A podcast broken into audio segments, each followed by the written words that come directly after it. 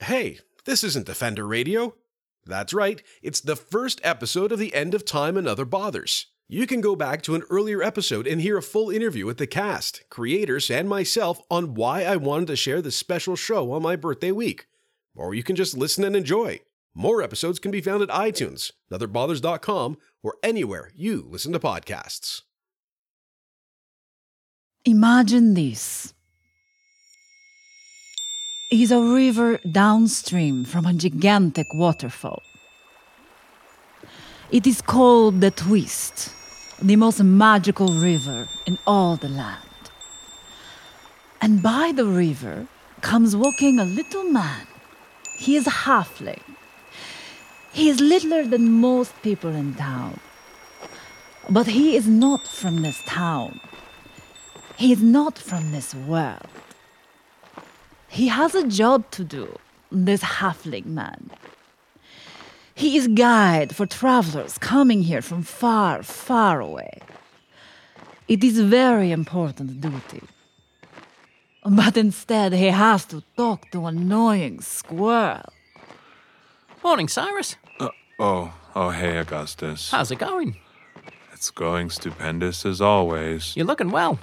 Thanks. Mind if I ride up here? What? Oh, ow. Oh, watch, watch the. Oh, it's a good view from up here. I didn't think this day could get any worse. I was riding a centaur the other day. Yeah, you can get a great view from their shoulders. Where are we going? I'm going up to the glade at the top of the hill. Oh, amazing. There's some great oak trees up there. Yeah, yeah, yeah. I hear there are. It's making me hungry already. Hey, you packed a lunch. What, if I check it out? Uh, no, that's that's my. Oh, egg salad sandwiches, my favorite. oh, sorry. Do you want one? No, that's okay. Uh, you enjoy yourself on the Cyrus Ferry. Thank you. Next stop, the glade. Well, you're a funny pair. What? Is, oh, what is that? Oh, hello, Tweeter. Hi, Augustus. Oh God, you know each other. Well, of course we do. It's the forest. Everyone knows everyone in the forest. No, no. Who's your friend? This is Cyrus. He works down at the academy. Where are you guys going? Up to the glade. Oh, can I come too? Oh, if you like. The more the merrier. Oh, this is good. I don't Yeah. have to fly. What, what do Yeah. you mean? What? Oh, ow, ow, oh. oh. It's Oh. all right. We'll help balance Oh. you out. It's a nice perch. Here, have a sandwich. Oh, even better. All right, here. You know what? I don't know if we're gonna make it all the way to the glade. This log here is looking pretty good. Oh, don't sit on that one. Wh- why not? Mrs. Skunk, she came along last night and gave it a good one. Ooh, yeah. Oh, yeah. Good call. Thanks, Tweeter. See, I'm helpful. Yeah, really helpful. Are you enjoying that sandwich? Oh, the sandwich is good. Do you have another one? Oh, here we are. This log looks and smells great. Oh, I think that one's cursed. Cursed. Well, then it's perfect for me. Everyone make themselves comfortable. I'm just gonna read my book and wait forever. What are we waiting for? Not sure. Some new arrivals. If all goes well. Do you want some grubs? No, Tweeter, you, you can keep the grubs. Poor Cyrus. So long to wait. His visitors haven't even left home yet. They have not even been born. Not for hundreds of years. So long to wait. But don't worry, Cyrus. They will be here soon. Who are these visitors? I will tell you. But to do that, I must take you all the way to the end of the world.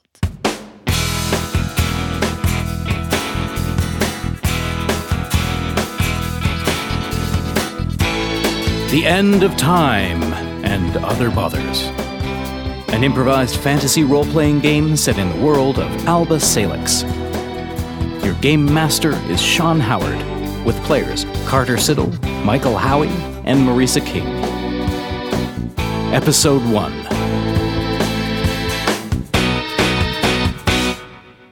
The End.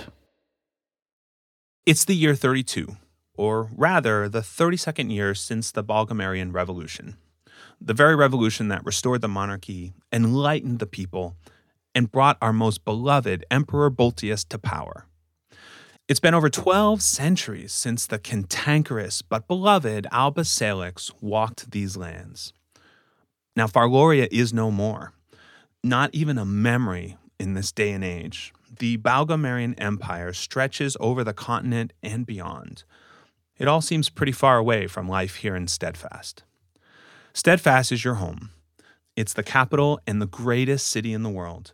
It's a twisting grid of monumental concrete and obsidian structures that reach up out of the smog. Sky high railway trams zip by while workers and vehicles move slowly through their day. Now we're going to begin with Blatt. The camera moves forward. It's following one of the tram cars that zips past.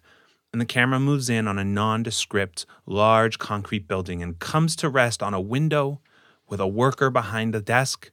But that's not Blatt. And the camera begins to go down faster and faster past window after window until it goes all the way through the ground, down deep into the earth, and it starts following some pipes, winding through corridors and empty rooms until it finally pops into the room where Blatt is usually working, only Blatt is not to be found.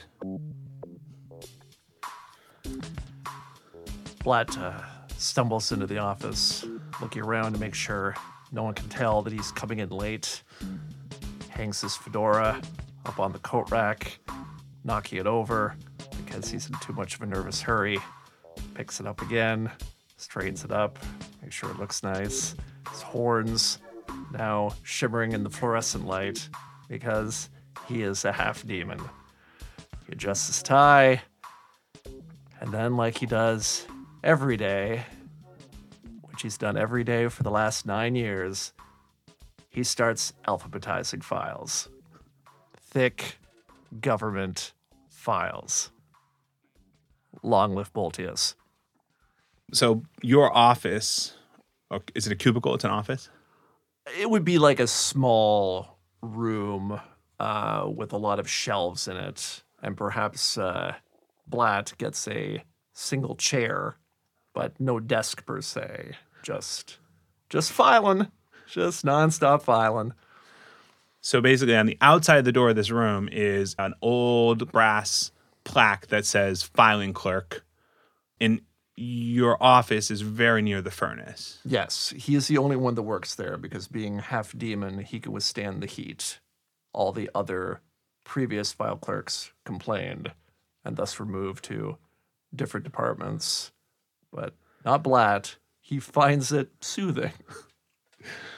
Okay, so Blatt is um, moving paperwork around when. Um, do we have phones, Eli? Do we have a name for those yet?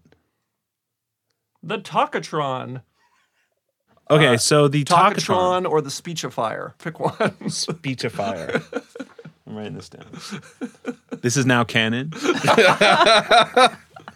Speech of fire. Okay, so Blatt, you work for Balgem. Balgem is the one of the largest companies. There's not very many, and Balgem produces all the electronics, commercial electronics of the world, and they're known for not always being the highest quality. So uh, your speechifier on your desk uh, starts twittering. Howdy ho, go for Blatt. Uh, Blatt, we seem to have a problem that we don't have the correct files from that accident case last week. Oh, no, I think I should have gotten that by now. Do you have a name for it? Well, no, if I had the name, then I would have the file. Makes finding the file a bit more difficult. I'll see if it's this one. No, it's not this one. Maybe the one below it. I no. I just got these last night, so I don't think these would be them. Yeah, it's from last week. It was the explosion. The explo. Oh, right. Now, did I file that under E for explosion or D for devastating explosion? Uh, just, I, just give me a minute, please. No, no, don't. Oh.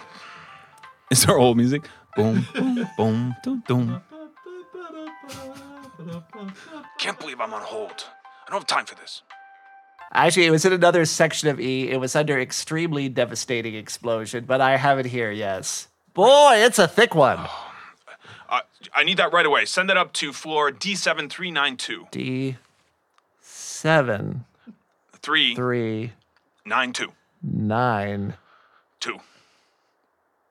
Two. Yeah, I need that rushed. I'll pneumatic tube it up, sir.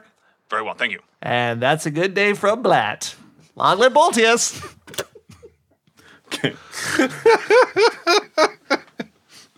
so basically, Blatt, your day uh, goes around sort of like that. And uh, what does Blatt do for lunch? Does Blatt bring his lunch? Does Uh, Blatt does bring his lunch. He just uh, warms it up in his hands. He doesn't need to use any of the lunchroom appliances for the food. And uh, he eats it in his chair in the file room because he noticed that going outside the building would actually take his entire lunch hour to get all the way up and then all the way around to the door and then outside again. So he just stays in the chair the entire time, trying not to get crumbs on his slacks. so? I just want to picture this. This is Blatt sitting in a chair in the middle of a filing room with no desk. No desk. No, you don't need one. If you want to pile files up, that's what the floor is for. So I'd say that it's a pretty busy day. It's the pneumatic tubes are firing like nonstop, just all morning. Just they're like stacking up on each other as you have your lunch and plugging up the tube. That's what the broom beside the pneumatic tube is for. Sometimes you have to shove the stick up there just to unclog it to get the files coming out again. And sometimes papers fall out and they wind up in other files. But that's what makes Blatt's job challenging. I was gonna say like that pressure would be building up as they stack up in that tube, mm. right? Mm. So it's after lunch, like it's around one o'clock, and all the tubes are stacked up, and there's a strange sucking. It's like this, this high pitched sucking. It's like the pressure is building and building and building of the tube, and you're you're realizing you might need to get that unstuck. We call that the busy day whistle. It's quite annoying. So that's got to get the poking stick. Eh, come on. Get out. Get, stop the whining. Out. So what are you doing? Tell me what you're doing. Uh, Yeah, just taking uh, the end of the broom and just shoving it up uh, the one problematic pneumatic tube. The problematic pneumatic tube. Say that three times. fast. problematic pneumatic tube. The problematic tube. And uh, yeah, papers are flying everywhere. Okay, give me a defy danger roll. So you got that stick way up there. Our first roll of the game. Two dice. Here we go. Oh, that's a three. Okay, so I'm gonna have you help me with this one. So basically, you've got the broom halfway up this tube. There's this growing high pitched sound, which we're probably gonna hear when Eli adds it, and the broom gets jammed, and you see you see the glass start to like crack of the whole tube. What happens? Well, Blatt starts to get very nervous because this is a really problematic pneumatic tube. He looks around for someone to help him, but he realizes he works alone. And so he's trying to hold the pneumatic tube together with one hand while continuing to shove with uh, his other hand that has the broom. And the squealing is just getting higher and higher and higher. And uh, yeah, he, he isn't quite sure what to do. He just keeps shoving with his problem solving stick. And that is when the explosion shakes the entire building as it just shatters. The whole tube shatters, and all of the waiting canisters come pounding, like literally ricocheting around the room like little bullet, very large bullets, bouncing off cabinets, knocking them over, files flying through the air. And you're gonna take four damage. Oh my lord, this As- was quite the Yeah. explosion. So basically, the glass shattering out sends you flying and right into one of the the filing cabinets, knocks it over, knocks the next one over. It's like a domino effect in the room. I think you could classify it as another extremely devastating explosion. I'll have to file this, except the file room doesn't exist anymore. And that's when something very strange happens. So, first of all, you got the ringing in your ears, but all of a sudden, you realize that there are no more sounds of pneumatics. So, at first, you think, okay, the tubes are broken, you broke everything. But then you realize that the furnace isn't running. Like it takes a minute for it to sort of sink in that there's a silence you've never heard. I'm cold. This has never happened in all the time I've worked here. So I uh, open the door. If it's still on its hinges, probably not. It's probably half on it. You shove the door. You just you sort of stumble out of the room with chaos behind you. Looking around again, there's no one, and I'll go next door to uh, the furnace room to see what's happening in there. Okay. Yeah, you've been in there many times, like to warm up on a cold day. Uh, so you open the door to the furnace room, and there is no furnace in the room. Well, that's changed since last time. It's like a large empty room. Like like it's a massive room, right? And it's just utterly empty. I, I hope the speechifier is working. I feel like I need to report this to HR or something. is there a furnace number? Uh, I think the number was on the side of the furnace. I know. I'll I'll call my boss. That's it. He wanted to get the devastating explosion file, and perhaps this will take precedent. Can I find the phone in the room that I used to work in? right. So you're back you're back in the room. You yeah, you find the the speechifier um under a filing cabinet. It looks like it wasn't damaged too badly. That's good. Government property. Okay, so you're gonna try it? Yeah. It's ringing, like it's twittering, like you hear the tick tick tick tick tick, tick tick tick tick tick, but there's no answer. So, my manager isn't picking up. My department's been utterly devastated, and the furnace is missing. I think this might be a professional development day, and just call this Wednesday a write off, and I'll see you 9 a.m. tomorrow morning. Ah, I guess I'm gonna have to go upstairs. So you gather up what's left of your lunchbox. Oh, there's a file in it. Oh, there's part of a file in it. I'll just. Oh, this was part of the extremely devastating explosion file that my boss wanted. I'll save that for later. Your fedora is still there, oh, untouched. Oh, thank heavens! Long live Boltius. In all the devastation, it's still there. So put on my hat and start trudging upwards. As you walk out, the doors fall off behind you and hit the corridor. That's that's janitorial. I'm not going to worry about that. That's that's not my area. and you make your way through your long route that you have to go through. It's pretty normal that you don't see anyone. Um, and you come up onto the street out of your little side janitorial door, and it takes a moment. The first thing that hits you is it smells different. Sulfur? he said, hopefully. Um, yeah, there might be a bit of sulfur. There's a weird Mm, like mother's milk. Yeah, so th- there's a sulfur smell to the air, and then it hits you that you don't hear anything again. It's like insanely quiet. Not even the monorail? No monorail, no centurions stomping around, just silence. This is more than just a file related incident. What I have to ask, what would you uh, what would you organize a file related incident under? Well, it's all just F. F is uh, the most popular letter in uh, in the department because most things get filed under F or this should be filed under a file or like X is never used. Q very unpopular. F that's three filing cabinets right there. But he could always find it because he was the only one working in that department. He knew what was what. Uh, I think Blatt's going to have to re enter the building and perhaps talk to someone in security or mm-hmm. something. Maybe someone's got a working speechifier that we can contact somebody in the outside world to see what's going on.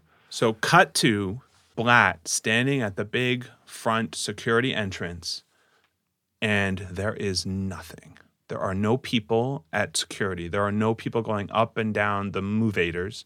Gotta write that down. There are there are no people coming in and outside the front doors. Oh no, Copernicus should be on duty. He's the head of security. He should be at his little desk out front here. Oh, Copernicus, what's happened? Yeah, there's nothing. Just gonna walk around, get towards the the movators, see if I can call one of those up. It uh, does. It comes down with a ding. Oh, very good. So uh, I'll get into the movator, and I think I know what's happening, what I need to do. So I just hit every button going up like a Christmas tree. Okay. Two, three, four, right up to 112. Yep. And I just get off at two to see if if I poke my head out, whether there's anybody doing anything on No. any floor. So you on two, you you- your hope gets raised for a second because you see like a bag that had been set down or dropped, but then you realize there's not a sound. You don't see anyone. Bag, do you know anything? I take the bag. okay, so inside the bag, you actually see it's an executive's lunch. Someone had been sent to get it. So this is not this is not like an Impescore thing. Like this is like real food. I get back in the elevator, heat the bag up with my hands, and I'll just start eating as I poke my head out On on three? each floor on three. So I'm picturing like flame coming up from the bag, sort of as the like the embers of the bag are burning away as the food heats up. You don't need the paper anymore, so that's fine. Okay, and so you're yeah you're going up floor by floor, ding, ding. Like there is nobody in this entire building. Hello? Long live Boltius! You hit the executive suite floor. Oh, Like there, someone's gonna know their lunch is missing. I I best finish this sandwich up before I get off on this floor. If anyone asks about their lunch, I'm gonna have to feign ignorance. okay, so you're shoving the rest of it in your mouth. Yep. Uh,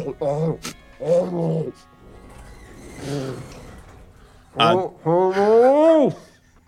doors open and you see the like another security station and like you see machines that you would have to walk through right to make sure you don't have any weapons or anything but you don't you don't see any guards you don't see anything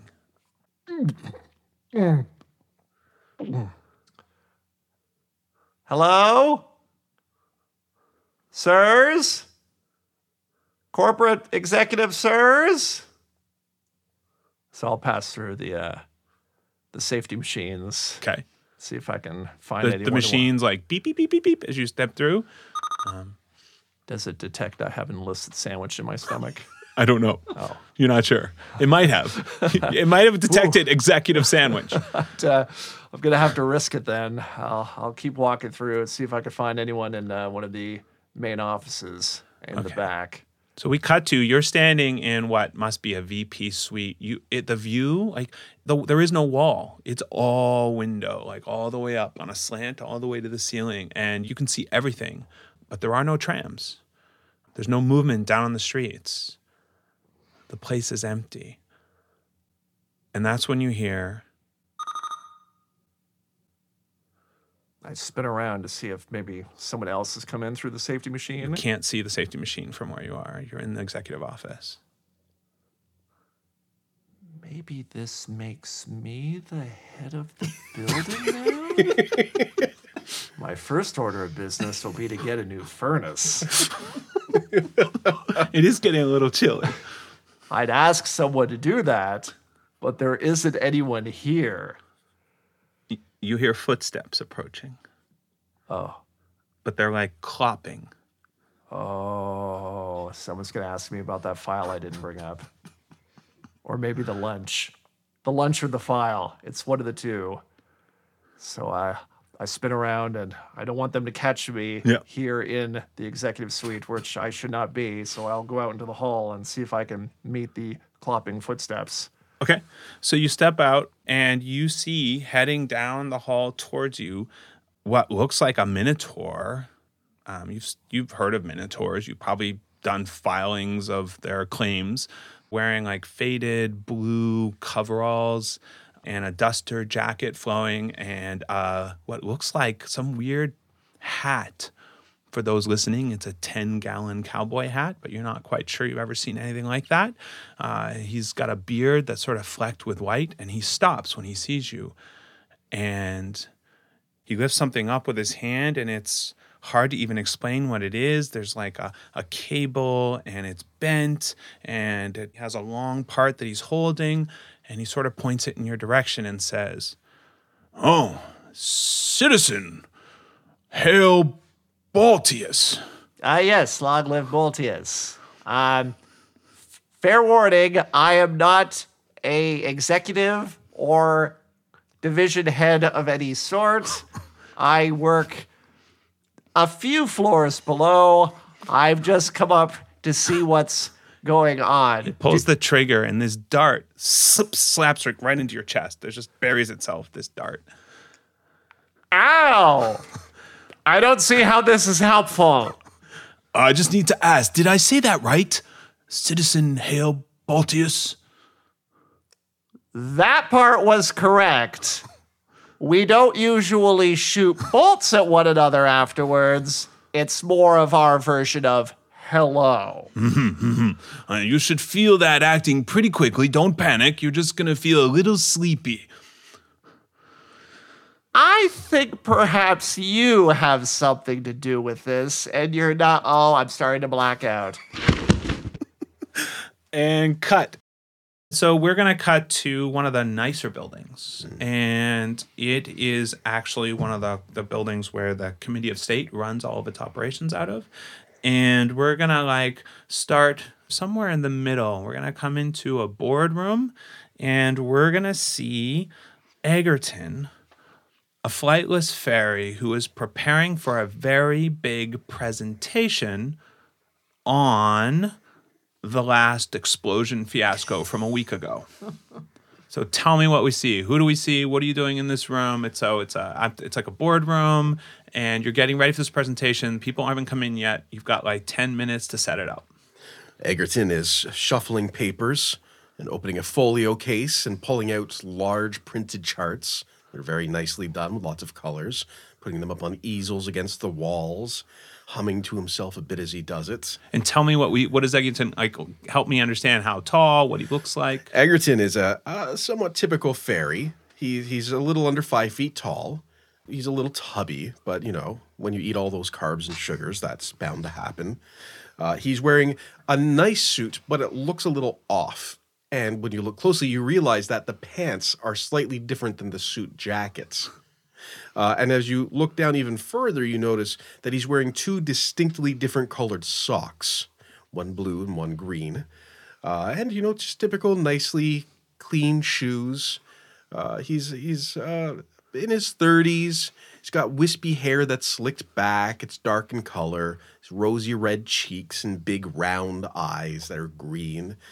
And he uh, is sorting out all of these things and then seems like he remembers something and walks back to the middle of the table and starts spreading out the snacks. He's got various types of cupcakes, cookies with swirls in them. Real food. Well, yes, he he is a fairy after all. These are important, important aspects of any meeting. Are these fairy snacks? These are fairy snacks. Okay. So you're spreading out the fairy snacks. Spreading out the fairy snacks, uh, counting the chairs to make sure there's enough for everybody. It's a, it's an important presentation, and he needs to be able to explain to the rest of Balgamar what the explosion was, and that everyone should remain calm. Okay. There's a knock at the door that's open, and you see your nemesis. You guys started at the same time, and she's sort of uh, glued herself to your boss and sort of gotten the promotions. And she's like, Egerton, sorry, Karen said first you need to be ready in eight minutes. Which I'm sure you are. I'm sure you're on top of it. But Karen wanted you to know. Oh, she told me last night. I totally forgot to tell you. Actually, we need to spin this whole thing that this was um this was actually did not happen and come up with some great reason why it's a celebration. It's a celebration now.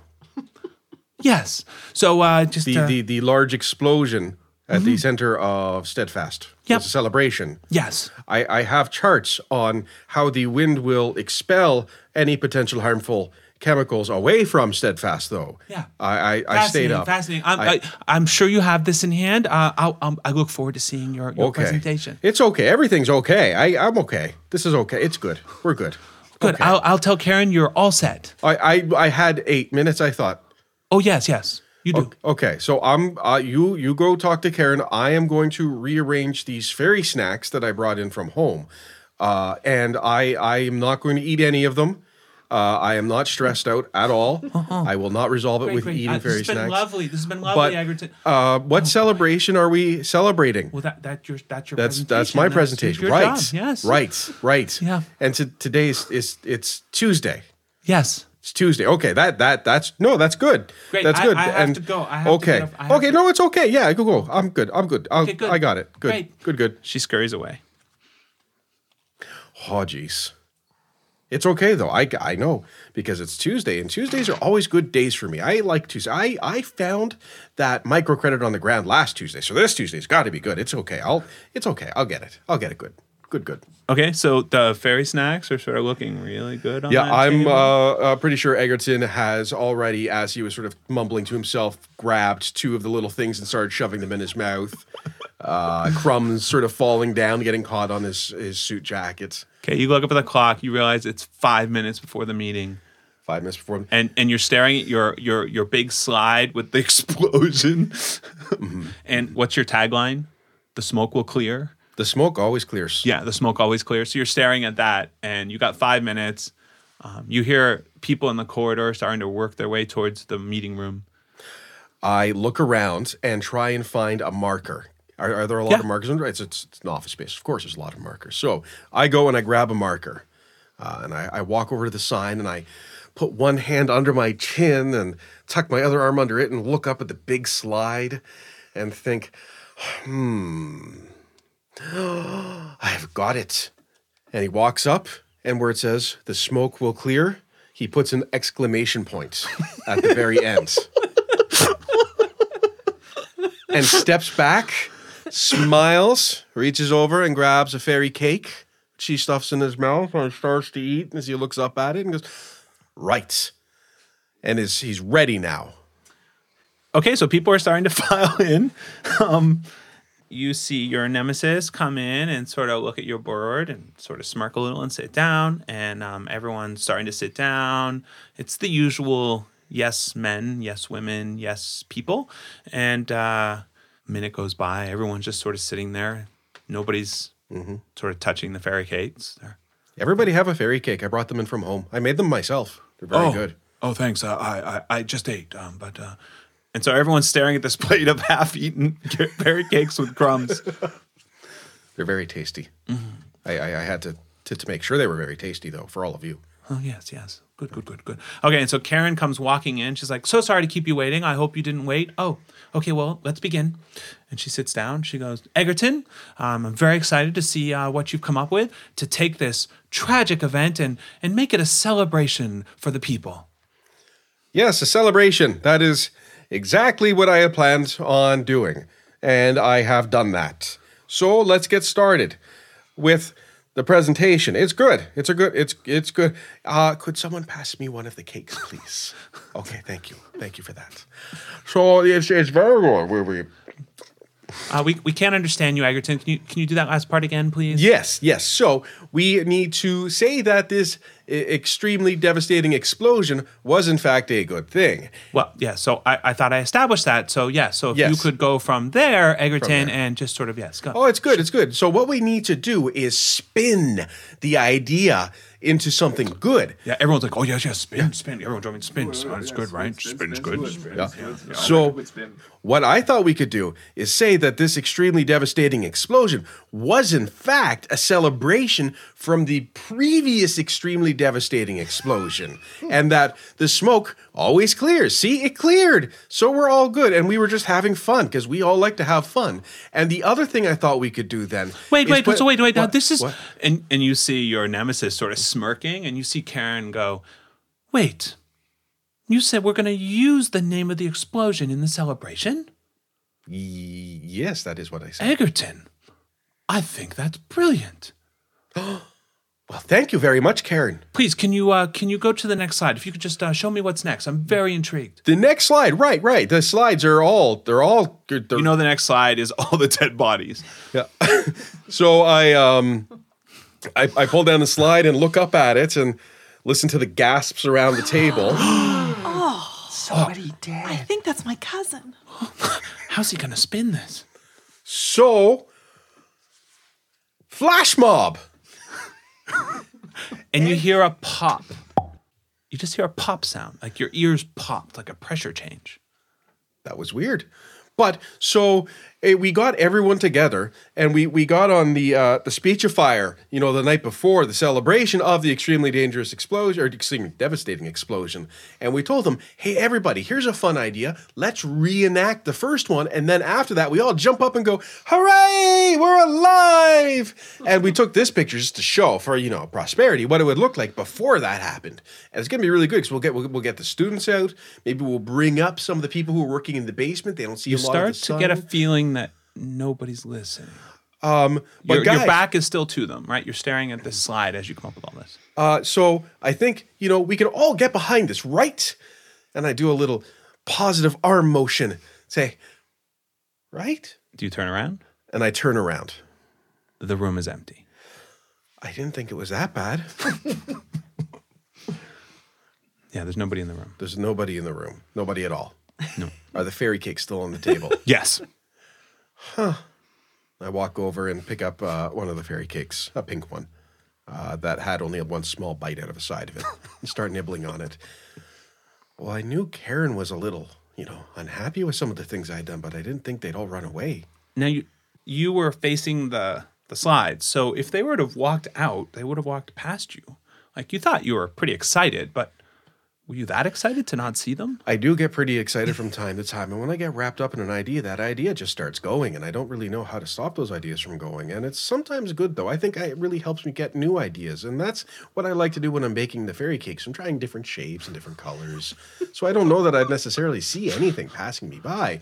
But at the same time, you know, I was thinking really, really hard, and that could take away from it too. But you know, Karen, she wears those shoes, and they clip clop, clip clop, clip clop when she walks out, so I don't really know. Cut to 10 minutes later, keep going. And I'm really just trying to figure out, you know, should I be doing this job or should I be trying to do something different? I think I can probably, you know, make people happy. And no one ever really seems to understand. Wait, what? Well, this one's What? going to be easier. What you was- feel this. Ow. What was that? It You smells s- kind of funny. Why? and you hit the floor, and the Minotaur puts you in a bag and puts a device on you, and this turns and walks away out of the room. And we leave the bagged flightless fairy in the boardroom um, with food in his mouth inside a bag. we cut to high above Steadfast, and the camera is centered on the Plaza of the Empire. And in the center of this plaza is a giant monument, and we are moving towards it. And the monument is of Emperor Baltius standing on a sphere, the, a globe, the earth. One hand is raised to the heavens, and the other is reaching out as if to the people. We fly past this monument and we go past vendors and centurion soldiers and trams zipping through the air. And we start to follow a group of people that are moving forward as if to enter the People's Museum of Culture and Prosperity. And the camera centers on one of these people, the back of a woman's head, a human woman. And her name is Darcy Kimball. So tell us what we see, Darcy.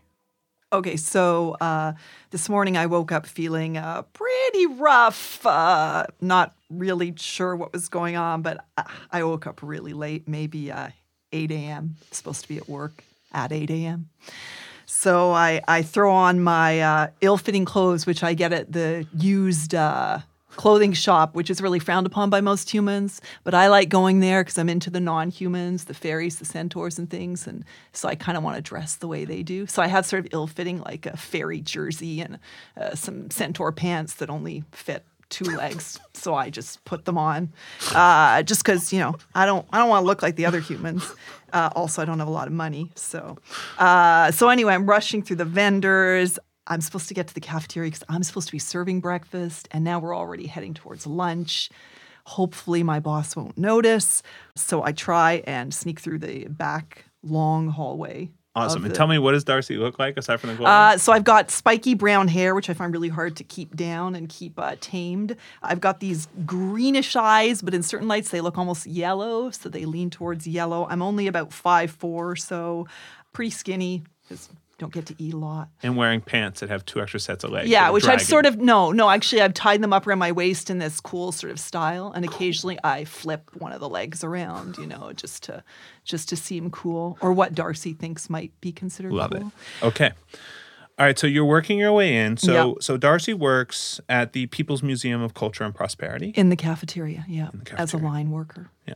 So uh so Darcy to get to her job, she would come in the the main entrance. So it's a pretty impressive building. Like most of the buildings in uh, Steadfast are really more monumental and massive and imposing. This is more wide steps and like people are allowed to come in to to to see the, Yeah, the museum. It's pretty imposing. But I go in the back entrance actually to Okay. get to the cafeteria All right. because I don't want anyone to see me.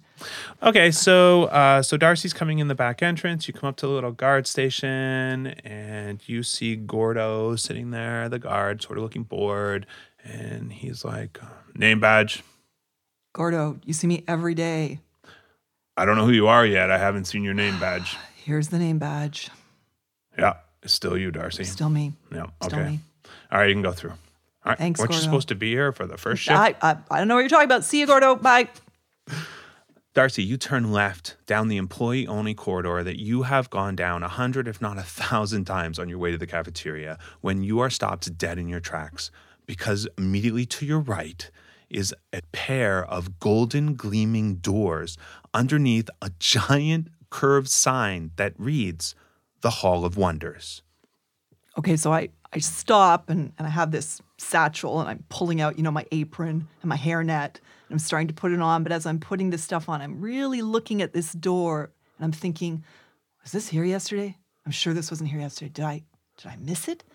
And I'm thinking, I'm so late, but mm. also this door is so fascinating. This was not here yesterday. It was not here the day before. In fact, the blank walls sort of turn gold and angle in, leading you to this pair of doors, and one of them is open a crack. Okay. So I slowly approach the door and I just peek through the crack to see what's in there. Okay. And it's a little dark inside, um, but you see like an exhibit where they have beams of light coming down on different things that are sort of in the walls and behind glass. So I look around to see if anyone's watching and I crack open the door a little more and I just sidle through to try and see some of these exhibits that I've never seen before. So first of all, as you're coming in, the lights are all on, and you see that most of the room, the lights are lighting up empty displays. But you're walking past three or four, and there are things that you don't even know what they are. And considering that you've probably seen the whole museum, Yes. And the museum only has what's currently available in Steadfast, right? Like you know everything else in the museum. There's nothing unusual in this museum. Right. Everything in this room is insanely unusual. You see like a what looks like a flat piece of I don't know, like gleaming something. It's like a rectangle and it's got writing on it and a strip and and it says credit. And then you see like this round object that has all these markings on it and it says VASE and you're not sure what that is. And there's just like all these like weird things that you're just like they're alien, like like it's like a joke. Mm-hmm. Mm-hmm. So I look at each of these items and I'm trying to figure out how they fit in or what they might be from. Because usually, what I'm used to in the main part is they'll have like the Observatron 2000 and then the Observatron 3000 and Yeah. then the Observatron 4000. Right. So it's all just the same. So I have no idea what to make of this. I'm just completely agog at what's going on here. And then you realize what time it is, and you've been spending time in here.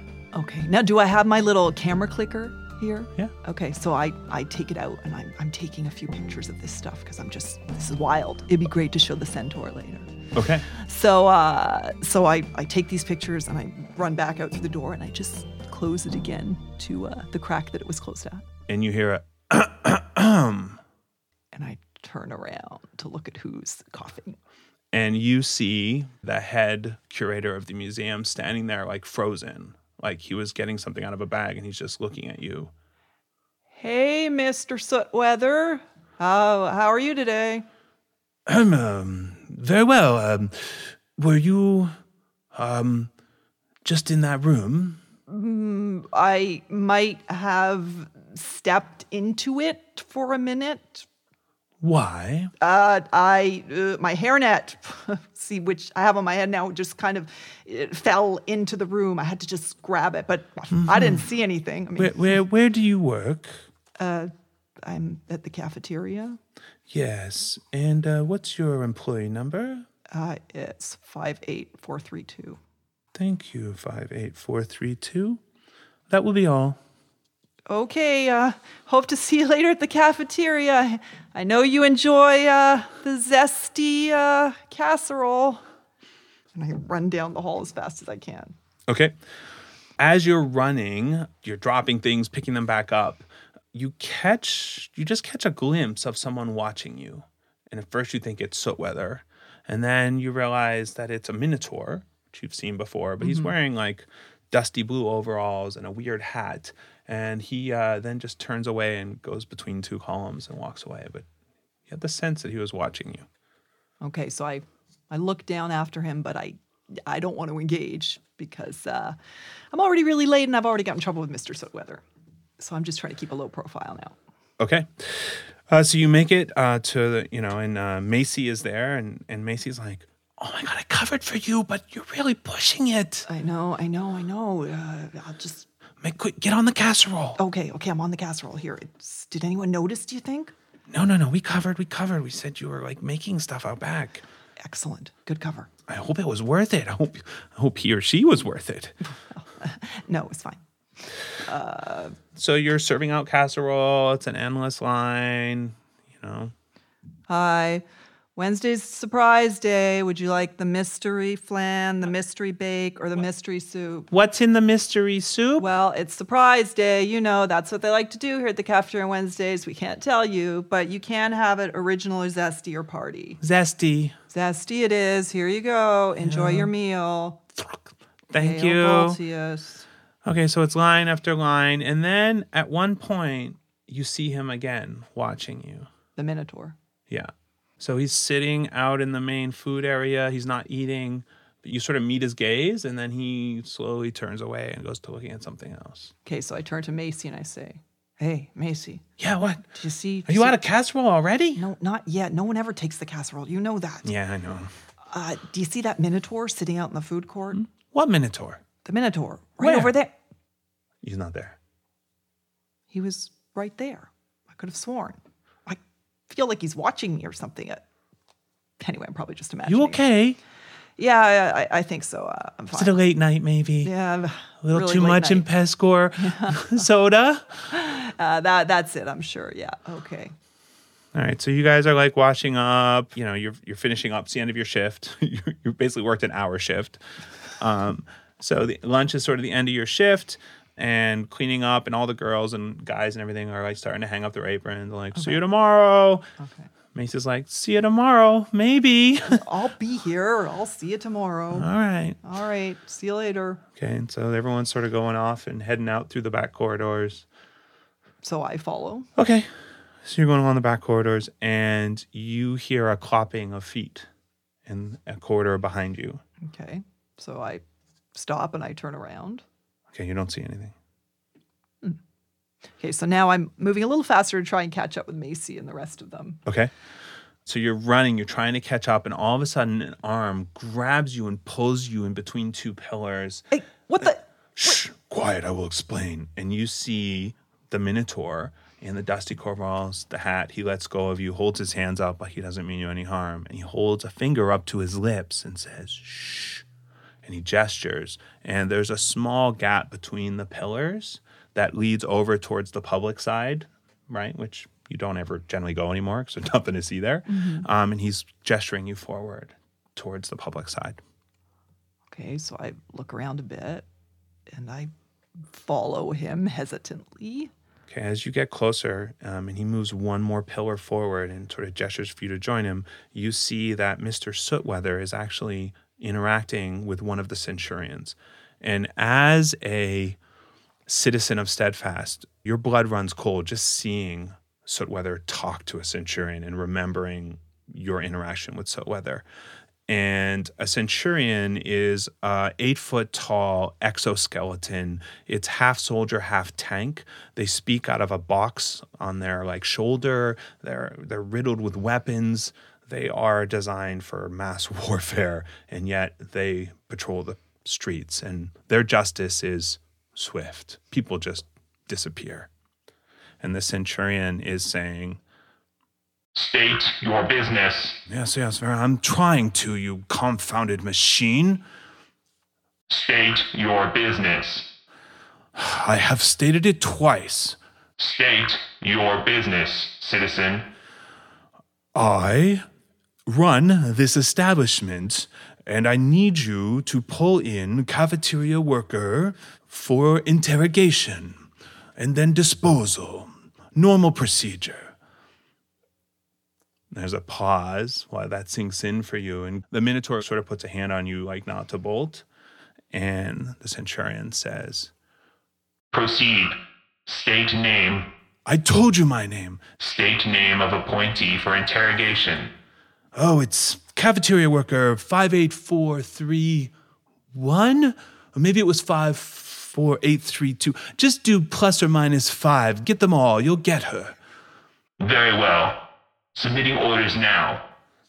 The Minotaur leans down beside your ear and says, Do you have a safe place? My house? That's not safe. Uh, your house? The room you found today. yeah. Do you remember where it is? Yeah, it's just down the hallway. Okay.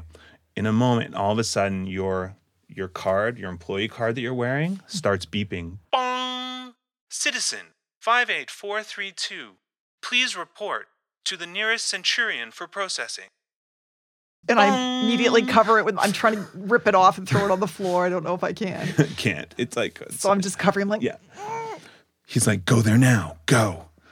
and I run. And you see the centurion turning towards you, your direction. Citizen, halt. and I run. Okay, so you're running. So you're There's gonna make no halting. so you're gonna make a defy danger roll. You need to roll two d six. All right. And I roll a 10. Booyah. Okay, so tell me what you want to happen.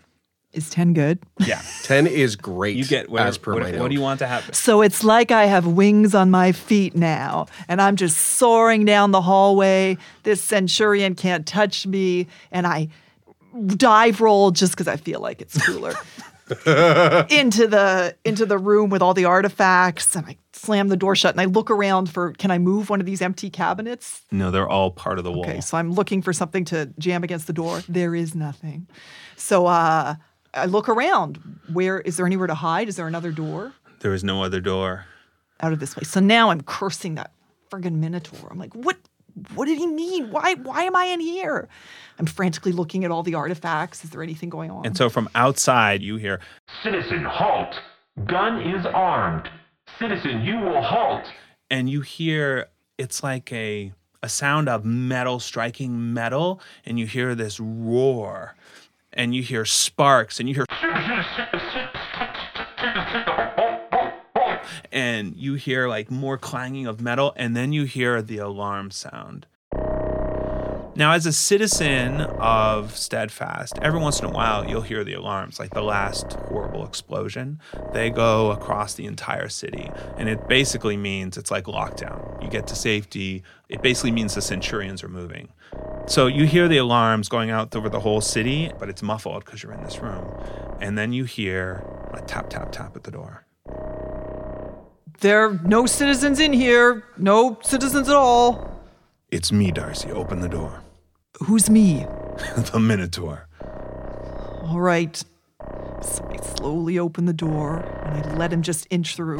So as soon as the door opens, the sound of the alarms just gets so loud. It's blaring everywhere. You hear the sounds of shutters coming down over windows, like full lockdown. And he comes into the room. Are you okay? Yeah, but I, I don't know what's going on. This only happened that Thursday that we poisoned that guy who was high up at the. Never mind. Let's not talk about that right now. What, You only have a few more seconds. what do I do? Who are you? What's going on? And all of a sudden, everything stops. The alarm stops, the lockdown stops. You hear like everything just slowly halt. He's like, Well, you're about to find out, Darcy. Darcy Kimball, you may be one of the only people to experience what just happened. And I'm happy to report I'm still here to see it too. We weren't sure about that. Come. And he opens the door, and it's just silence. Are you going to tell me what's going on here? Because I was just supposed to come into work and serve people some mystery crap, zesty or original or party. And now I'm stuck in this room with a Minotaur and I don't know what's going on. And he steps out into the hall. He says, I can't explain it. You have to see it, Darcy. And he starts walking back towards where the centurion was. So I just, I just sort of stand in the middle of the room for a minute. There's nothing, there's no sound. Everything just seems weird. So then I remove my hairnet and I remove my apron and I stuff it into my satchel and I straighten myself up and I try and screw up my courage and I march after this Minotaur wherever he's going. Okay. Where is everybody? Why is it so quiet? And he turns to you and he says, This is the end, Darcy. This is the event that ends everything. I don't know what that is. It's more than I can explain to you. But come, you have to see it. And he walks towards the front steps and pushes open one of the doors and steps out onto the street. And I follow. Okay. Eyes very wide. So as you step out, you see the street is there, the buildings, the some of the vendor stalls, but there are no people. There are no trams. There's a broken what looks like a broken down vehicle because it's not moving and it's right sort of there in the road in front of you. But it's not moving, it's not buzzing, it's and as far as you can see in both directions, there there's just no life. There's no sound there is this strange tang scent to the air. I don't know what's going on. Maybe we should find Gordo. Gordo might know what's going on. He runs security here. Have you met Gordo? I don't know, but I think he's usually at the back entrance, and maybe we should go and look around for him or something. Because I don't know what's going on. I understand. We can. We can go and look around, Darcy. But I think first you need to just see this because this is what it looks like everywhere right now. Is it just everywhere like this? Yes. Is the Emperor still alive? We actually don't know. Hail Boltius. Ha- Hail, hail, Boltius, citizen. Did I say that right? I need to work on that for later. It's good enough for now. I don't know how to make this easier for you, Darcy. I'm a hunter. I, I don't normally deal with people. But it's really important that you understand what has happened. So, where do you want to go so that you can fully realize? Well, I would go to my home, but that's I usually get there on the tram. It's a long way to walk. Could you carry me? You seem pretty big. We might get there faster that way. I'm happy to carry you. And he kneels down and like puts you piggyback and he starts to run like cloppity cloppity. Like he moves pretty fast. And I think Darcy's kind of in shock because she wouldn't normally ride piggyback on a Minotaur, but this seems like exceptional circumstances. so she's just sort of clinging to him, just not knowing what to do. And so he stops at different cross streets so you can sort of look around and then he just waits for you to tell him which way to go from there. So I give him directions all the way back to my little hovel. Okay. So you work your way all the way back. Is it one of the skyscraper? Yeah, I, yeah, I'm in one of the uh, skyscraper buildings in a really small unit. Okay. So he brings you back to one of the residence buildings and it's that's where I think it really starts to hit you because like the city is got its problems, but when you get to the residences, which is where just all the not well off people are, there's like sharing and laughter and talking and and there's not a sound. And it's as if the motes in the air aren't moving, like the dust. There's something surreal about the whole experience to where you're not even sure if you're dreaming or awake. And he sets you down. Are you okay to walk up to your unit? Uh, will you come with me? Of course. All right, let let's go. Uh, He follows you. so uh, I try and summon a movator. Are they working? Yep. It dings, comes down. Okay, so I get in the movator and I go up to the 16th floor Yep. where my unit is, 1625. Dun, dun, dun, dun, dun, dun, dun, dun, dun, dun. Bing. Okay, so here we go. And I Okay. look around and I step out into the hallway. Yeah, it's very weird. You see like a toy on the hall, like just abandoned. So then I run along the corridor and I'm just knocking on doors. Yeah, one door swings open, Mrs. Sitwell, anyone? empty, And I just, nothing. nothing. So then I turn to the Minotaur and I say, I, Fine, I believe you. Everyone's gone. Where are they? What's going on? I'm not the one to explain that to you, and we don't have a lot more time. I just needed you to see it. Well, this is great. Could you send the person who does know what's going on? Yes, I can. And he pulls out this it's like a beetle. It's made of gleaming metal and with little legs and wings tucked on it. Like it's a beautiful and it's about six inches tall. And he, he hands it to you. And I and take it. This is a Grisham device. It will take you to the person that can answer your questions. Okay. How do I know you're telling me the truth?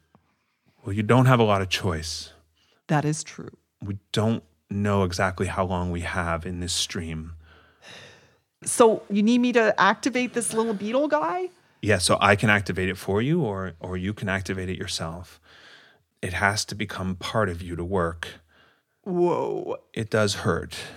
This just, none of this sounds good. What do you mean, part of me? He reaches out his hand. He takes it from and he presses the button on the back and all the feet sink out as blades that are about two inches deep. And he says, So you basically, and he presses it again and the, the feet blades go away and he puts it against his arm. He says, You place it on a part of your body and press the button and it will take over from there. I've never been a fan of feet blades. Is this the only way? I, I can tranquilize you first and then do it for you. My eyes screw up and I close them really hard and I say, no, fine, just, just put it on me and you activate it.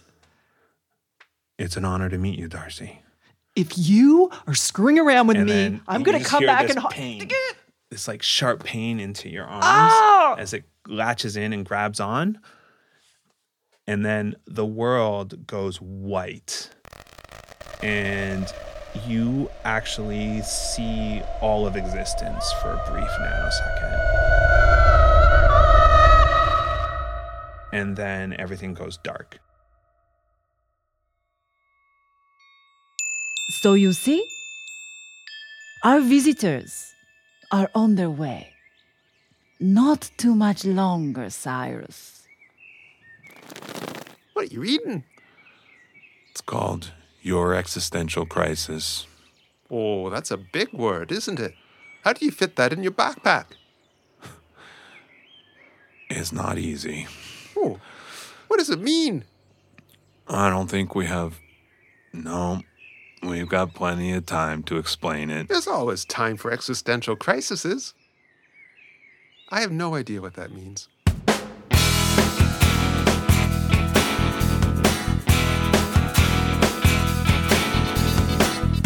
The End of Time and Other Bothers, an improvised fantasy role playing game set in the world of Alba Salix.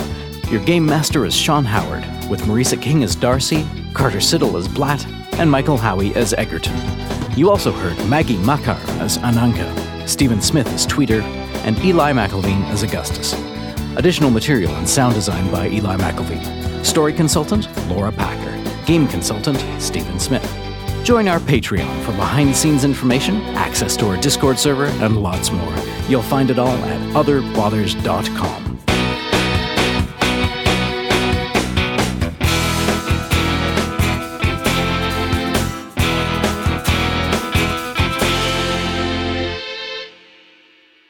all of a sudden a hand grabs you. Hey, what the? Shh. And a mouth sort of, you see, oh, I'll do that again. A mouth says, shh. A mouth does say shh.